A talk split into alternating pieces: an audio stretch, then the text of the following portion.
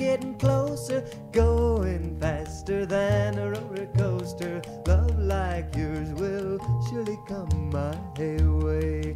Ah, hey, ah, hey, hey. Hey there, this is Mike Friedman from Critical Mass. We're recording here in Houston today with Professor Tim Jackson, a professor of sustainability at the University of Surrey. Now, Tim, there's some other work you've done of a more official capacity, isn't there? Yeah, I have a, a I have had until well, I still have it until March next year a policy advice role to the UK government, which is um, something called the Sustainable Development Commission. Which unfortunately has received the brunt of budget cuts since the Uh, government like so many things. Um, arms length bodies giving advice to government um, is a is, is a prime target for the axe to fall on, and sadly it did. So And you, uh, you were effectively the economics commissioner. Is that correct? I was economics commissioner. Yeah, yeah. Right. So, yeah. Okay, so um, so you were the economics commissioner there, and one of the, the main reason why we're here today is to talk about economics as they relate to this wildly overused phrase sustainability. Sure. So, could you, uh, for people like me who aren't economists, who aren't experts, can you give us a brief explanation of what this idea of the economy is, how it relates to the way we really live? Because I think it's just this capitalized letter, the big E economy. Yeah, I mean, it, yeah, in, in some level it is, but actually it's just what we do. We buy stuff, which is made by someone. So you know, it's production and it's consumption in the language of economics, and so it's how that works, and where the money comes from to invest in the factories that make the stuff, and where the money comes from to buy the things that we consume. So, and, and there's something called the circular flow of the economy, which is should be in principle is very nice. Is that basically firms produce goods for us and they also provide us with incomes which we then spend on on more goods and services and that's why it's a circular flow because the money goes from the firms to us through our wage packet and then back to the firms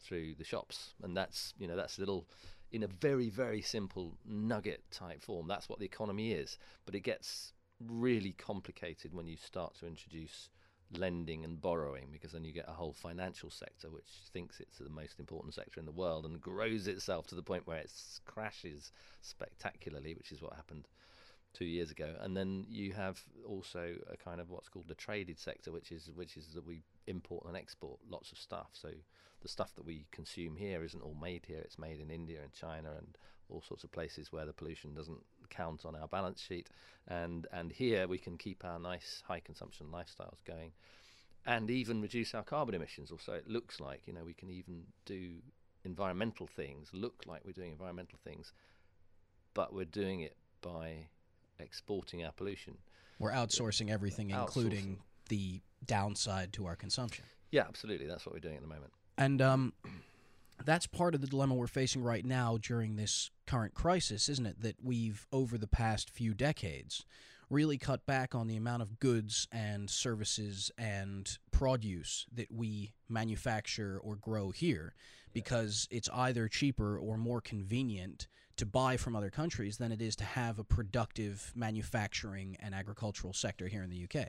Yeah, you still got to be able to afford to pay for all that stuff, but systematically over the last few decades, we've shifted the basis of our of our production into uh, service sector, into retail, into um, financial services. You know, that was a big growth area for us. A nation of shopkeepers and shelf stackers. uh, yeah, and, and, and of and of bankers, you know that that was the that was the, the big thing of the nineties, and Britpop that was the other thing we also, which the Labour government loved when it came into power in 1997. you know, we were going to create a whole new industry of Britpop, uh, which we have done to some extent. You know, X Factor rules. It's that is that kind of that entertainment culture, then a little bit of new tech, financial services and retail is what we've built our production on.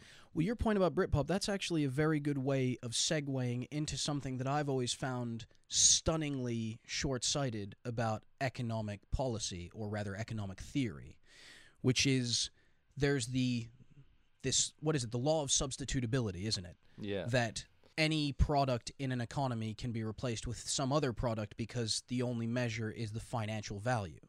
So Yeah. we, for instance, we can theoretically replace the value to our economy that we get from growing vegetables by exporting music that other countries buy, and what we've somehow that's the same Uh, thing. That's exactly what we've done. I mean, we, we, we did that. We we ran down our agriculture sector even before we ran down our manufacturing sector. So we, we, we don't produce all the food that we eat here, and uh, we don't produce all the goods that we need here either. Even basic goods like you know clothes and, and, and computers and uh, homes and bits of furnishing in our homes and all that stuff um, is not homegrown British produce anymore. It's part of a globalized economic system, and to pay for it, well, we need something to sell to other people, and and that has been financial services, Britpop, a little bit of new technology, and and an odd little leftovers of, of kind of manufacturing for export. Reminds me of that song that Wimpy used to sing in Popeye. I would gladly pay you Tuesday for a hamburger today. Yeah, It's paying with a song. yeah, yeah, yeah, yeah, absolutely. And um, you also touched on something else that I wanted to get some kind of clarity from you on, which is this idea of a globalized system Mm. of finance and economy, which I think is very remote from a lot of people. The term globalization is up there with sustainability and the economy as Mm. these words that we see and hear every day, but that the average person, people like me who might not have the time on their hands to do research and meet people like yourself, don't really know what they mean. They're just words. Can you clarify what that globalized system is? Is that possible? Well, I mean, the good news is that nobody really knows what it means. So, you know, in kind of good company there. But I mean, it, it has different components to it. Some people talk about globalization as, um, you know, our ability actually to connect people over the other side of the world, to have communications networks that are global. But the term in economics turn it really refers to the globalization of, of trade. It refers exactly to that business of saying, well, it doesn't matter what I produce here, as long as I produce something that I can sell to somebody in the world that gives me the money to then buy from other people in the world the things that I need to live on, then that's fine. That's and and it's um you know it's a system in which the the miles, just the, the miles that our food travels, billions of miles to get the stuff that we need to feed the UK population in a year, because it's coming from all sorts of places in the world, and sometimes we manufacture bits of it here, we export it halfway across the world to be processed, and then we import the finished product, a yogurt maybe, um, in in back into the UK, and it's travelled, uh, you know, I don't know, six thousand miles in order to get from where it first started to where we actually consume it, and it's that that sort of create that's that sense of globalization is that things stuff moves around a lot and it moves around because the trade system is supposed to be open that we're supposed to buy things and sell things to each other right the way across the world And this and is based on this idea. Sorry, this is based on this idea that somehow trade is a much more effective way of preserving peace between countries. Well, that is very. I mean, one of the th- the first thing that it started out is that trade is efficient. You know that there are specific advantages that one country has in producing one certain thing. It's called comparative advantage, and it sort of says so we're very good here at producing Britpop. So that's what we're going to do, you know, and then that's going to be an export that everyone will want, and and it'll pay for us to then to buy I don't know, cheese, which actually the Swiss are very good at producing. So, and, and, and we keep that comparative advantage and we open out trade as much as possible, and that is efficient. So, efficiency was the first argument. And it's okay up to a point until you begin to factor in all the environmental impacts of having a system where stuff has to move billions of miles each year to get to where it's consumed. Um, and, and that hasn't been done. I mean, we've, we've called it efficient, but we've somehow, you know, factored out all the costs to do with the environment, to do with the social conditions under which some of it's produced. I mean, clothing, for example, low cost clothing produced with child labour in countries where the environmental conditions are horrible. It all disappears from the equation. It's seen as an efficient way to get clothes because we can buy cheap clothes that we throw away next week on the and in the supermarket or in, in the stores in the retail stores and that's that's called efficiency But then, what we're really talking about, then, getting back to your description of economics as this kind of feedback loop, what Yeah. we're really talking about is a system that measures really only quantity rather than quality. Because obviously, you can say that a t shirt that'll last me for a year that's made here is no different from a t shirt that's made in Bangladesh that'll last me for a year. But it's only when we inject kind of, I guess, moral value terms in terms of the quality of that, not just in the product itself, but also in it was made by children that we wouldn't Yeah. treat that way here. Yeah. When we ignore those costs, the social costs, the environmental costs, what we're really doing is we're kind of giving economics leeway to do things to our environment that we don't like because we don't know that they're not thinking about it. Does that make sense? Yeah, that that is that is a lot of what's happening. It's a long way away. Um, um, you know, there was a lovely study a few years ago about what do poor people think about rainforests, and the quote was it was a colleague of mine who did it. The quote was rainforests are a long way from here.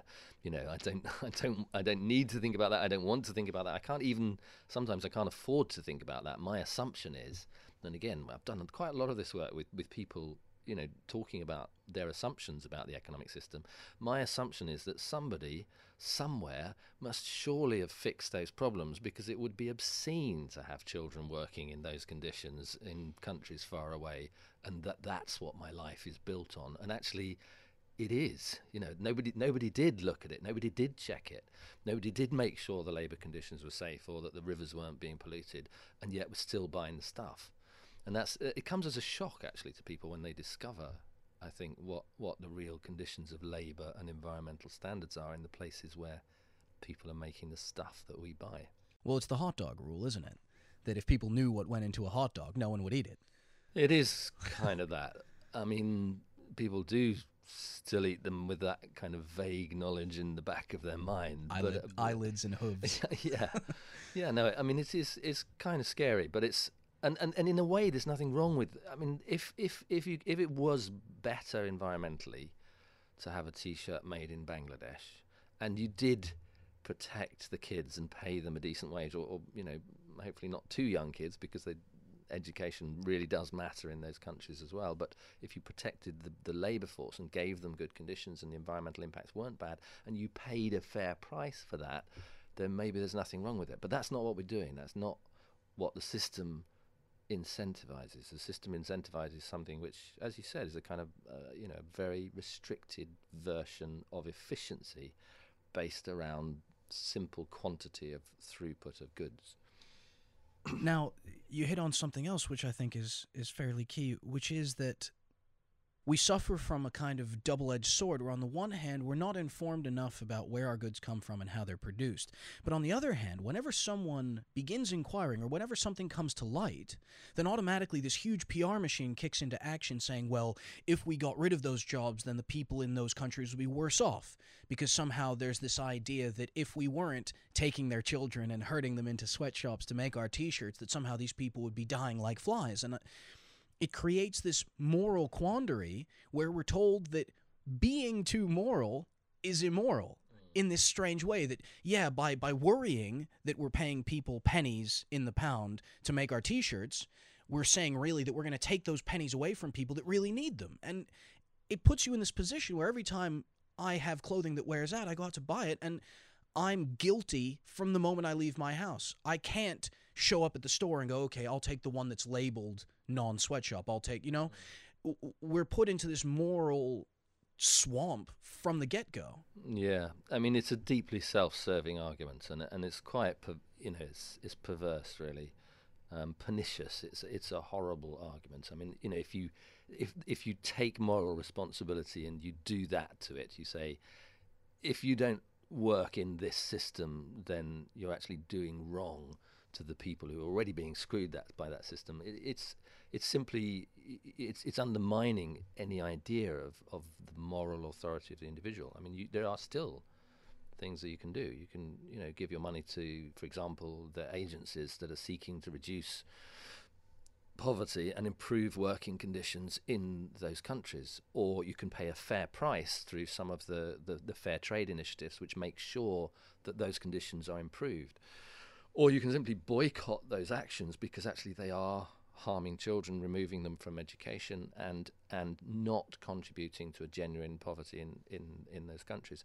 And the the theory that somehow we have to keep on consuming rubbish to employ people who can then you know become a little bit richer so that they can consume rubbish and destroy everyone's environment in the process is just it's ridiculous really i mean it just it ne- doesn't stack up anywhere the trickle down theory, it was called, and it kind of goes like this: that we get richer and richer, and that's okay because we're spending money on people who will then have jobs, who will then get richer themselves, and the money is supposed to trickle down. There was a very famous quote which said that a rising tide raises all boats. And so, as long as the global economy grows and grows and grows, eventually you might have people who are obscenely rich, but you will eventually lift people off the bottom. And it just didn't work. It hasn't worked. There are still um, 3 billion people living on less than $2 a day, nearly half the world's population living on less than the price of, of, of a cappuccino in a London cafe. You know, it's just, it's that level of failure, really, of that idea. And to sort of then remove moral authority from individuals who want to create change is obscene. When I first heard that phrase about the rising tide lifts all boats, we were talking to Brian Czech, who I know you've spoken to. Um, and what occurs to me is there's a missing part of that phrase, which is a rising tide lifts all boats if everyone has a boat. Yeah. But really, a rising tide drowns anyone who doesn't Mm. have a boat. Mm. And that's what we're doing, really. yeah, is yeah. it's I'm all right, Jack pulled the ladder up. That's what we're doing, really. There, there- there's a, there's a real sense of that. You know, you don't have a boat, or you have a boat with holes in, or you have a boat that doesn't weather the storm. I mean, that's those are the conditions of life in, in, in half of the world's population, and, and the system actually has served them very poorly. Actually, it's even served us very poorly. If you look at the historical evidence, you find that most of the OECD nations, the richer nations, are more unequal now than they were 20 years ago. Um, there was a, a, a report by the OECD which said exactly that growing unequal, it was called. It said, yeah, we've had all this growth, fantastic, but it's a more unequal society than it ever was. And, and the one thing we know for sure is that that inequality really hurts. It doesn't just hurt the poorest, it hurts everyone to live in that kind of society. There was um, a fabulous study done with uh, monkeys, where they found that monkeys love, uh, I think it's grapes, and so what they did was they provided a, an array of tasks, and the monkeys were rewarded with grapes. And then I think there was something else that they liked more, like either cherries or raisins or something like that. This was a study quoted by Frans de in his book *Our Inner Ape, and uh, and basically what happened was they rewarded some monkeys with what monkeys thought was a nicer prize. And what happened is, as soon as those monkeys got the better stuff, none of the other monkeys would work for the grapes. You know? Yeah. And it's so basic, this idea that inequality causes instability. Mm, But mm. even recently, you know, uh, you have bankers coming out saying, you know, inequality is the way that we all become more equal. It's this Orwellian inversion of language that makes no Mm. sense to me. Yeah, if if it, you know, there was a point at which you could get away with that argument. Maybe. I mean, there was a sense. uh, There was a guy called Simon Kuznets, and he did this bit of work which said inequality is like uh, it's a price that you have to pay. You go through this pain to get to development, but once you get to a certain point, then your economy kind of turns itself around and it starts making people more equal again. And I mean, goodness knows where he dreamed it up from. Maybe it was a nice idea in theory, but in practice, it hasn't happened at all like that. We we've got more unequal. We have created more unequal society. We got to a point Mm, 30 or 40 years ago where we started thinking about how to redress inequality in, in Britain and and did actually bring inequality down for a while. And then actually the Tory government the last Tory administration administration. administration completely reversed it. And when Labour came into power you would think oh well you know here's a chance of doing something about it but actually it got worse under Labour and and there's some reasons for that. I mean, there's you know this idea that actually the inequality is what drives us towards growth, and growth is what we want. And by creating unequal societies, you create all these incentives to people to climb to the top of the pile over each other, and that this is the way to get a good society because it will promote growth. It's just it, it's failed on almost every way. I mean, the growth-based society hasn't reduced inequality. It's deeply unstable in its own terms. The financial crisis was exactly because we were so fast pursuing growth that we didn't think about the stability of our financial markets. We didn't want stability in those markets. We wanted them to prime growth for us, and what we got was collapse. And then, you know, the other most fundamental point in a way is that this growth-based society has has has plundered the Earth's resources and degraded the world's environments, and and, and it just hasn't worked. And now that you've brought it up, this is the crux of what I wanted to talk to you about. Economic growth is another one of these terms that we hear all the time, and it's almost universally painted in very vague terms as the way forward. Everything that we hear from our politicians that we see released to the press is always this is the way we're going to return to growth. We're in trouble because we're no longer growing. Hmm. There there's this kind of singular measuring stick mm. that positive growth in terms of a percentage increased on last year's purchasing, on last year's production, on last year's consumption is the only way that we can gauge how we're succeeding. Can you explain what economic growth is? Because this is, again, one of those terms that is fun- functionally meaningless Yeah. unless it's defined clearly. And that was one of the Yeah, things I was hoping to get from you. I can I can have a go at that, and I also think I ought to say something about why politicians are so hooked on it. Um, so, so first of all, what is it? Well, it, the economic output is the total amount of goods and services that are produced in the economy, and the value, the economic value of all those goods and services. That's that's what uh, economic output is, and that's called something called the gross domestic product (GDP). And so, growth means that the GDP this year is bigger than it was last year and that's what it means. I mean, it means the economy is getting bigger and bigger. There's more products and services being produced. That means we've got more incomes. That means we can spend more. That means we can consume more. That means more factories have to produce more goods and services. And so it's a, it's if you like, it's a virtuous. It's supposed to be a virtuous circle that expands the products and services that we can buy. It provides us with jobs. And and it, it gives us uh, the idea is it gives us a, a better quality of life, and that's that's the economic rationale that we've lived with for 60, 70 years. Now, this idea of economic growth in itself, like you said, a friend of mine uh, once told me that there's a town in Canada called Theory where everything works. The minute you leave the town limits, things fall apart. And this is one of those things, isn't it? Where economic growth falls apart once you put into practice the idea that the amount we can grow is unlimited because it presumes that the amount of space in which we can grow is unlimited. Yeah. Yeah, it kind of worked. It kind of worked, you know, when the economy was school, small and, and the planet was still large. And actually, as the economy's grown and grown and grown, we've actually reached a point where, uh, you know, it really does have an impact on the planet. Resources are scarcer, environmental space is scarcer, the climate is degraded, the water supplies are, are more polluted. You know, there are particles of plastic in the most pristine environments in the Arctic and, and, and in the middle of rainforest. You can pick up industrial products. The detritus of modern society has found its way into every pristine corner of the planet. We are no longer a small economy with a big planet to live from. We are a big economy with diminishing space. And that's why that model no longer works. But the difficulty is, and this is why politicians get so hung up on it, is that, that the economy also provides us with jobs.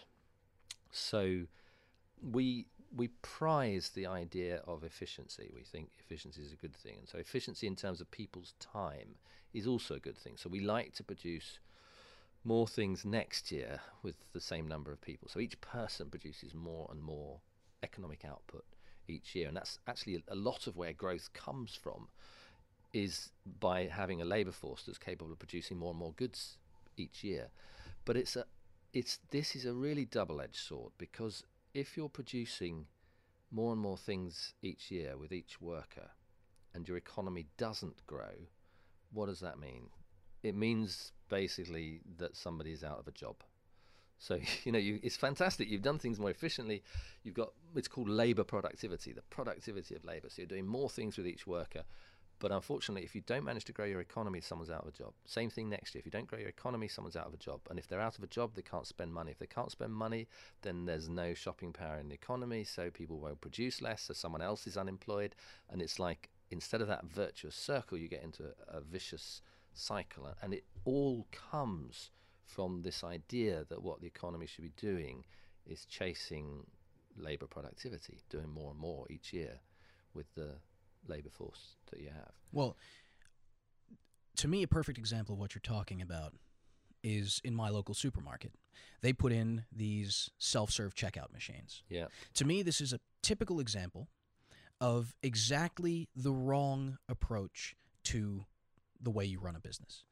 Because the thinking is obviously it's more efficient. You can put eight of these self serve checkouts where there used to be two Yeah. checkout Mm. conveyor belts. You only need one person to oversee the eight to run around if there's technical problems. And effectively, your customers do the work that Yeah. you were paying a person to do because between the machine and the customer, the job is done. So you can cut the number of people you have to pay to do a job. Yeah. And It's the- labor productivity. That's what it's called. Exactly. so it's, it's, the, it's the it's the holy grail of the capitalist economy.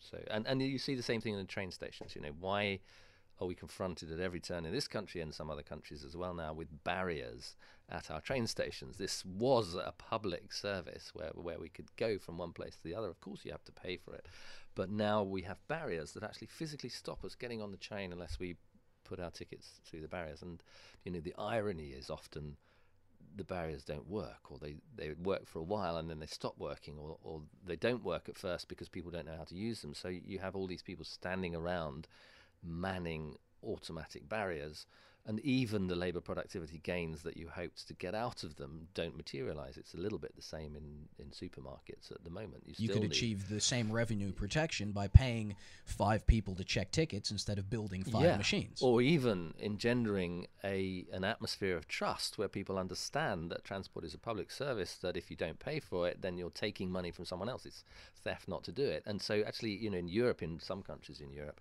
that sense of public trust is much stronger. And actually, all you have to do is, you know, you have Validate your ticket when you get on the tram, and, you- yeah. and you get on the train. And and what we do, in fact, by creating the structures that prevent us even from getting onto the platform, it's no longer our system. It's no longer something that belongs to us. It's no longer something we care about. it's top down. It's top down. It's controlled by a machine, and the machine is is is, is an inefficient way of creating public service. And and it's um, and I mean where.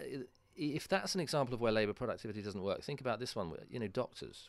Does it make more sense that your doctor sees more and more patients each hour every year? That's labour productivity. If you can get them to see more people in in a given hour, of course, you want access to a doctor. Of course, you want health service, but you don't just want a diminishing proportion of their time. You know, last year it was 10 minutes, this year it's nine and a half minutes if you get an appointment.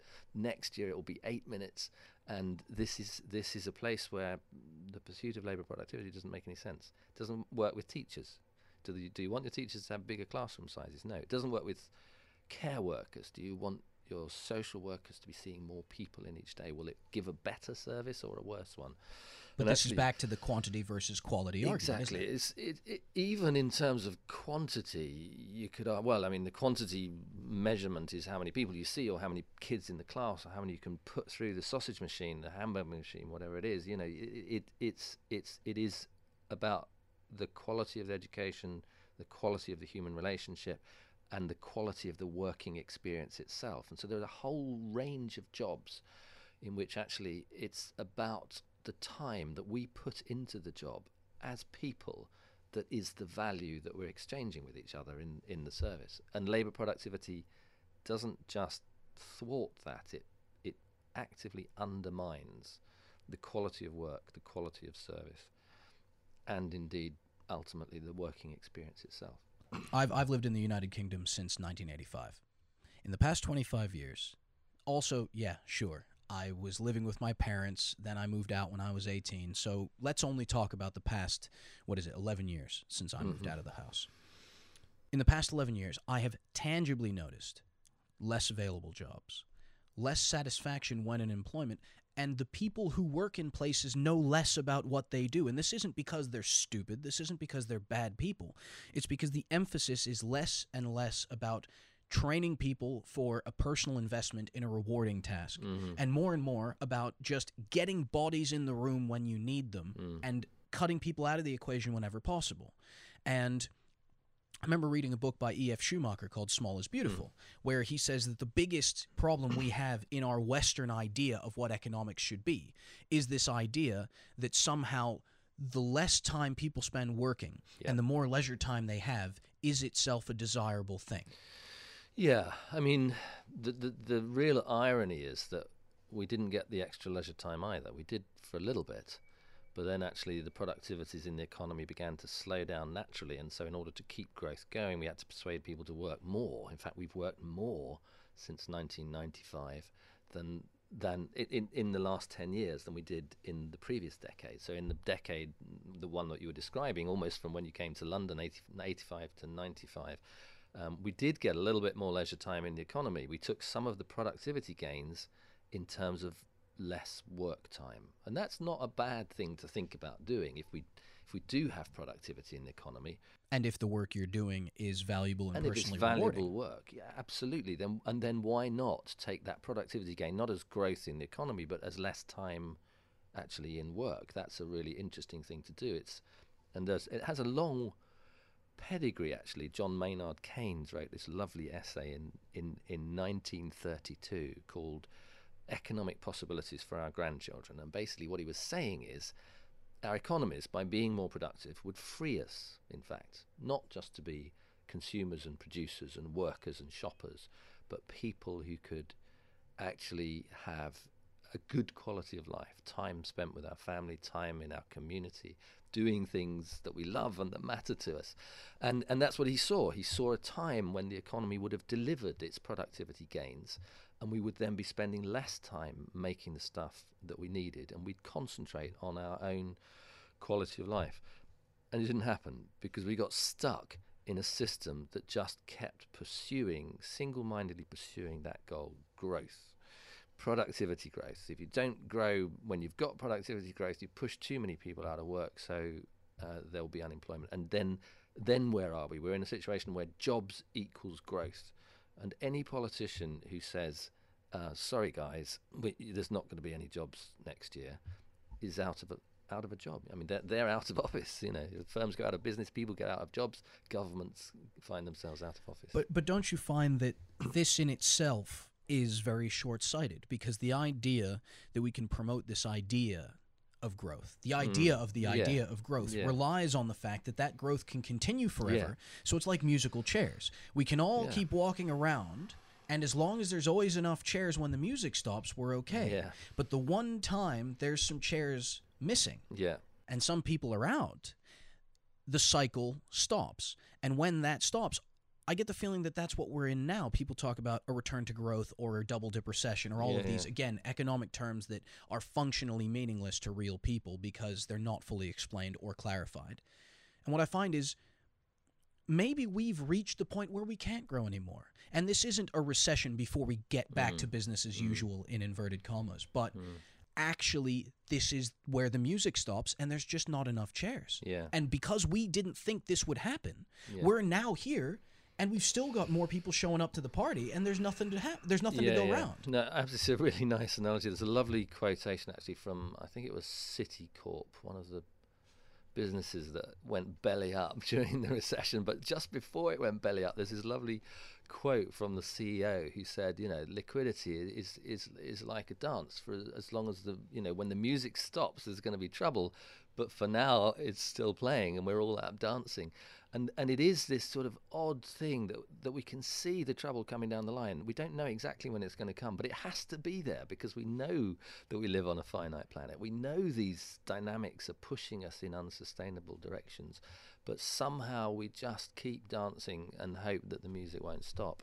And of course, you know that's what happened in 2008. Was it did almost completely, not quite. You know, we bailed it out by massive public debts to save the very people who'd created the crisis. This is what I mean. It's like it a battered wife away. going to prison with her life savings to bail out the husband that's going to continue beating yeah, her. It's no, insane. it is. It is, is, is, is a form of you know um, emotional and and uh, physical addiction. Really, almost what what we're in. We're kind of addicted to growth. in this idea of growth, it's not just raw economics. It's not just a bunch of nerds with calculators in the nerdery making their theoretical charts and saying, well, we need X amount of this, blah, blah, blah. There are real people in real places that show up and they need food and they need shoes and they need clothing Yeah. and whatever. And how much of that growth in our economy is driven by a growth in population? How can we well, rather, is it possible to address one type of growth without talking about all the types of growth? Mm. Because that's really the dilemma, Yeah, yeah. isn't it? No one wants to talk about population. Mm. Because it involves reassessing things that we've taken as completely read for so long now. Mm. I So mean, what- the population issue is, is definitely coming back on the table. There's actually there's a Royal Society working group on what's called People and Planet, but it's I mean one of its motivations is to look at population issue, and, and it's a very very simple equation in a way that you know the impact that we have on the environment is the product of the number of people, the level of affluence, and the technologies that they're using. And IPAT. and IPAT is the is the equation, and um, and the the uh, so so your impact on the environment is going to increase if your population increases. It's going to increase if the level of affluence, the richness of each of those people on the planet increases. And the only thing to keep anything down, you know, to keep that impact down is is how clever you can be in relation to technology. How do things more efficiently. Then you can have a few more people because the impacts will be But then you have Warren Jevons's paradox, don't you? you have yeah, you do things more efficiently, and that pushes your ability to grow the economy. And so you yeah, I mean, then you have to run faster and faster. So technology is something that continually has to run faster and faster. Is So again, Jevons' this paradox. potentially virtuous circle becomes a vicious Yeah. cycle because you become, like Yeah. you said earlier, a hamster Yeah, on a wheel, exactly. chasing this Mm. consistent increase that is only Yeah. so possible with so much Mm. space. So population population really does matter. I mean, it's a very interesting parameter. Um, if you look over the last fifty years and you look at the world as a whole, you find that the carbon emissions are about equally a result of more people and more affluence, higher income. So that's about equal the influence of population and income on carbon emissions. Um, if you look over the last 15 to 20 years, though, actually what you find is that incomes have become more important than population as a factor. And if you think about the future, the, the sort of so-called demographic change with population rates declining, it it the the the impact of income growth becomes more important than the impact of population growth. But that doesn't mean to say that population growth isn't important. It, it just says it's a it's a scaling factor. It's not maybe quite so important as in, as as the idea of continual growth is going to be, and it's something that we still need to watch. And there's a really interesting uh, way of thinking about this, which is if you think maybe you know if you could accept just for a, a couple of minutes in theory that the richest economies, the richest people in the richest economies already have enough. I know that. it's a radical, it's a radical thought. Uh, but when actually, when you look at the poorest people in the poorest economies, uh, you just it becomes blindingly obvious. You know, countries with life expectancies of less than half what we would expect here, life expectancies of 40, are not uncommon across sub-Saharan Africa. Really poor quality of life, low educational levels. This is where income difference really makes a difference but it's also it makes a difference not just improving qualities people's quality of life but actually in bringing down the fertility rate particularly if you do it in the right way. What you know is that as people as countries go through that income growth the poorest countries go through income growth their fertility rate comes down. The rate of childbirth comes down. And so you know you go from 6 children per woman to to 1.9 or 2 through in that in those poorest countries by getting those poorest countries to be richer, to have better educated women in particular, and creating social service structures which protect the health of children. And so it's in a way it's an argument which says, you know, it it really is about making room for growth, income growth where it really matters.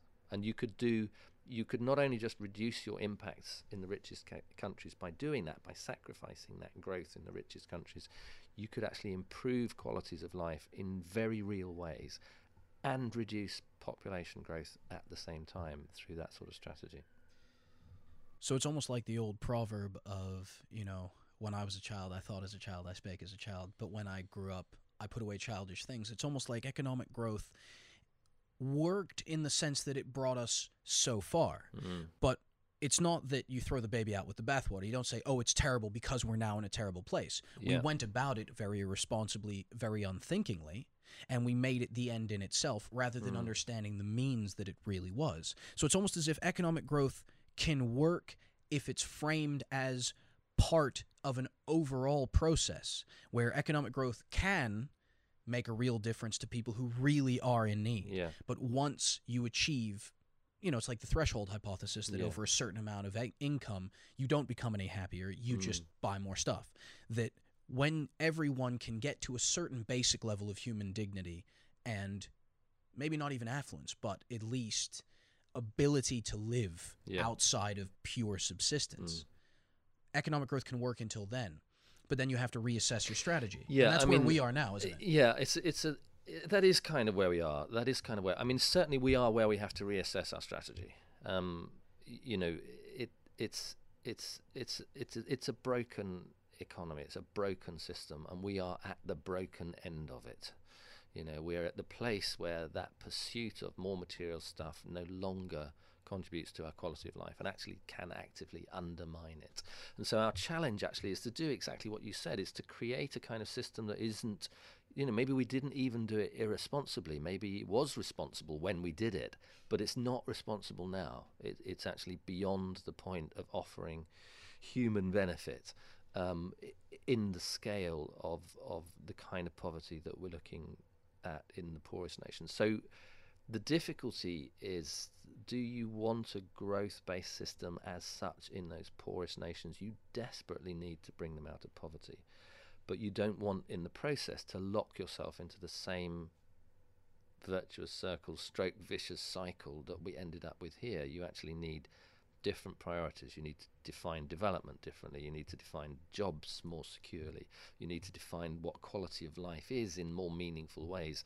And actually, you can do that. You need we need to do that in, in our in our in the richest nations, but it's also a useful thing to do in the poorest nations because the last thing you want is to create the same trap that we're in here, but in other parts of the world. So going back to your analogy to addiction, the methadone gets you off the heroin, but that doesn't mean that being on methadone is good. Is good. No, that's absolutely right. Yeah, no. uh, Um, yeah. Um, it, it's it's and and in a way, you know, it, it's it's not as though we can say, well, it, heroin's bad for us because we're addicts, but it's good for people who aren't addicted yet because it will give them an instant high. You know, it's the same, if you like. It's it, it the system itself, the dynamic itself, is one that doesn't work, and so that's you know that need the need to create a different kind of economic system is A bad paramount. workman blames his tools. Yeah, um, it, it, it, you know, the argument that we did it all irresponsibly.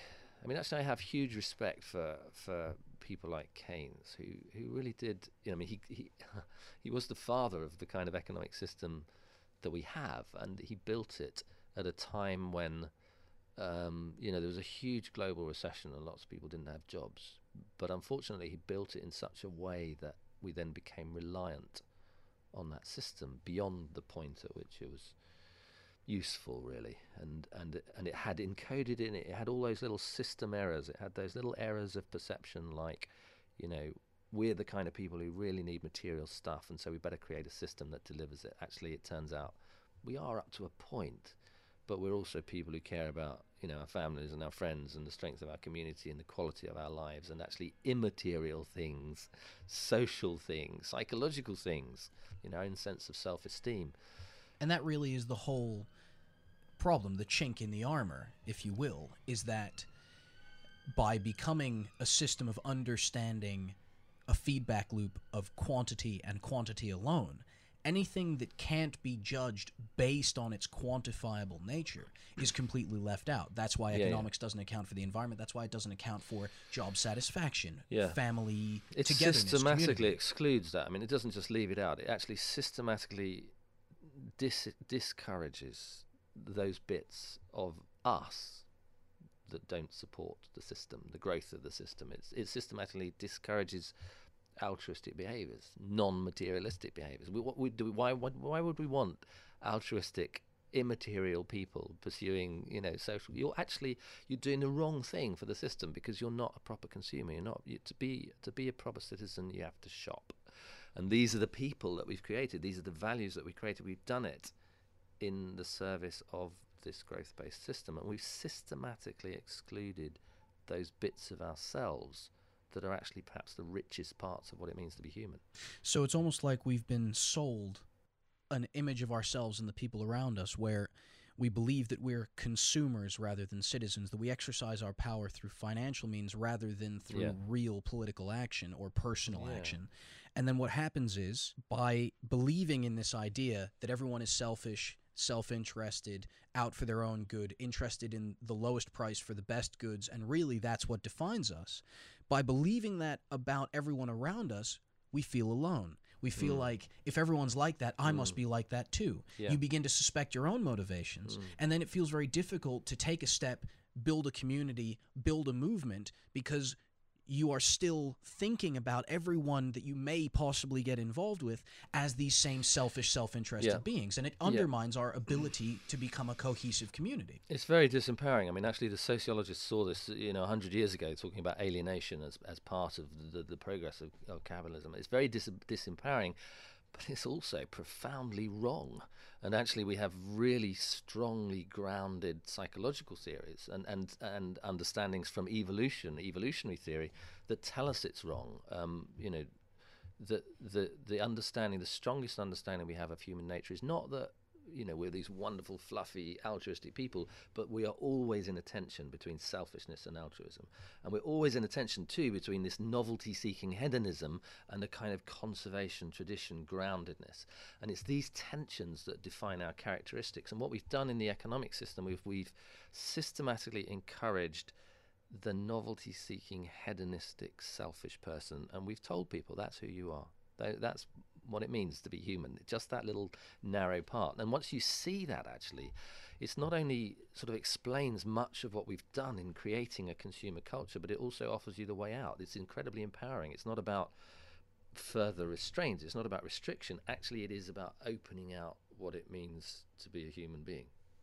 Now, your work with the Sustainable Development Commission, unfortunately, has uh, has been adjudged to be over by the sitting government that we have now. Could you briefly touch on what you feel you accomplished with the commission while you were there, and what we're going to miss now that it's gone? all kinds of things really i mean we some of our work was really prosaic it was just everyday work of telling of, of making it clear to government that actually they could do things much better not just in a policy way but actually even in the government estate so we, for example we identified the ways in which different departments could save themselves money public money by greater energy efficiency by less waste in the department by better um, material management in departments. So actually, you know, carbon saving, energy saving, money saving in the government of the order of ten to a thousand times bigger than the annual budget of the BBC of, of the SDC. So it, it was it was a you know it was a you're cutting off the prospects for identifying a more efficient government in material terms um, by getting rid of that sort of advice. Um, and then, of course, there were also the you know the work the work like this ability to to think more over the long term. Governments have four year lives between electoral periods, and the ability to think over the long term is severely constrained. An organisation like the SDC can provide advice which which is able to think over the long term. It's, it's able to think strategic. It's able to get out of that mindset that says I'm locked in this vicious vicious cycle. How do I need to keep going around the next revolution? It's a way of thinking strategically, and that's a huge loss. The ability to think strategically is a loss. The ability actually to create real savings in in in public spending through sustainability is, is a huge loss. But the work will go on. I mean, the sustainability is not something that is ever going to go away. And the the short-sightedness of a government that thinks it can almost wind down the language of sustainability and get back to business as usual. You know, it's got a shelf life of a few years at most. This crisis should have taught us really, you know, a lot better than that. It should have showed us that we need this long-term strategic thinking. And and the one thing that I think I take incredibly positively out of the work that I did in the commission is that there is a huge appetite for it. I may not be employed by the commission anymore, but actually the appetite of people, real people, to engage in this conversation and say, yes, it matters, has been huge. I mean, I just don't stop really at the moment. The invitations to go and engage in conversations in all sorts of places about exactly this issue has been has been like stepping into a maelstrom actually over the last couple of years, and that will certainly go on past the end of the SDC. Tim Jackson, professor of sustainability at the University of Surrey. Well, still current, possibly soon former economics commissioner at the Sustainable Development Commission. Thank you so much for joining us today, it's been sir. a pleasure. I really Thanks. appreciate it. And uh, yeah, that's been us for today. This has been the Critical Mass podcast on economics and economic growth. Thank you very much for downloading and listening. I hope you enjoyed it. And uh, we'll be back soon with some more information on our ongoing journey to possibly a better future.